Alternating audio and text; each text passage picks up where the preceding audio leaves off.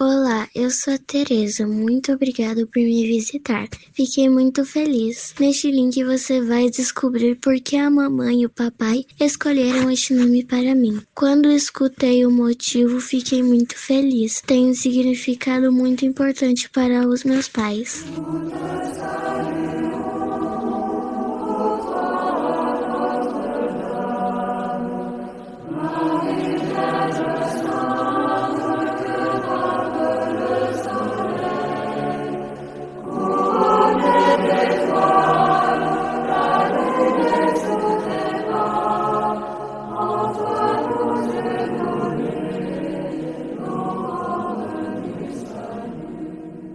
Compreendi que meu amor não se devia traduzir somente por palavras.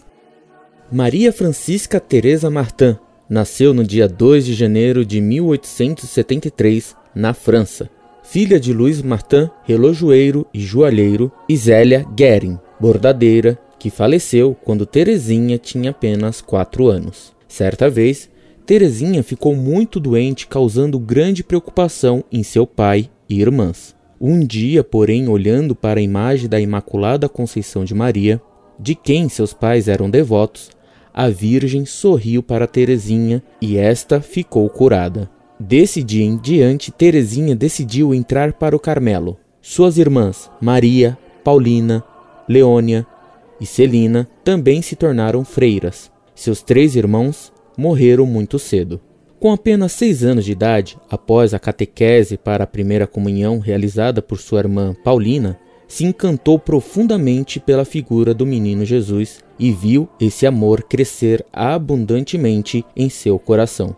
Durante sua vida, dedicou muitos escritos, poesias e orações ao menino Jesus. Seus primeiros anos da infância e sua natividade. Em 1894, ela pintou o quadro o sonho do menino Jesus, que mostra a figura do menino Jesus brincando com flores que são oferecidas.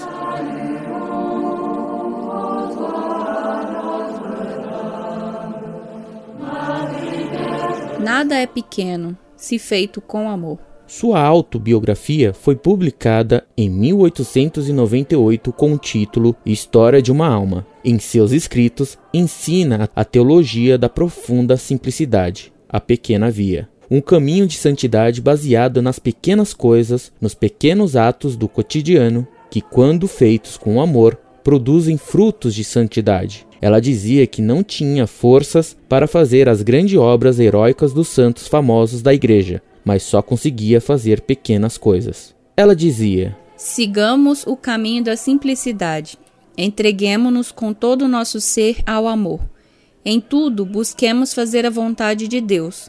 O zelo pela salvação das pessoas devore nosso coração. No Carmelo, onde Santa Teresinha morava, na França, havia uma irmã muito chata. Era chata mesmo. Na capela, ela ficava batendo o terço no banco cujo barulho irritava as colegas. Teresinha sentia dificuldade até em olhar para o rosto dessa irmã, mas procurava disfarçar. Quando a via no corredor, sua vontade era de entrar numa sala, evitando o encontro mas se dominava, olhava para ela e sorria.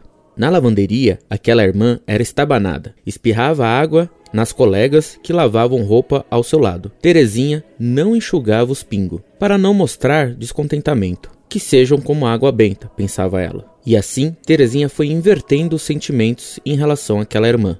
O barulhinho do terço na capela já lhe parecia uma música que ajudava a rezar e a louvar a Deus. Com o tempo, ela passou a gostar daquela irmã. Um dia, para sua surpresa, um dia, no recreio, disse-me mais ou menos essas palavras com um ar muito contente. Pode dizer-me, irmã Teresa do Menino Jesus, o que a atrai tanto em mim? Pois de cada vez que olha para mim, vejo a sorrir. Ah, o que me atraía era Jesus, escondido no fundo de sua alma. Jesus torna doce as coisas mais amargas.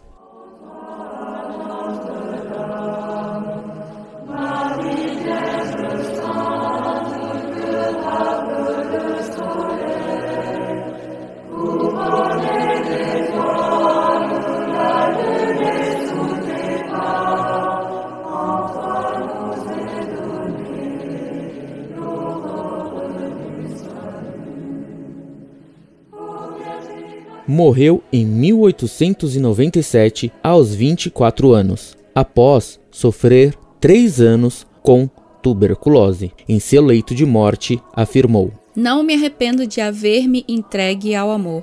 E com o um olhar fixo no crucifixo, exclamou: Meu Deus, eu te amo.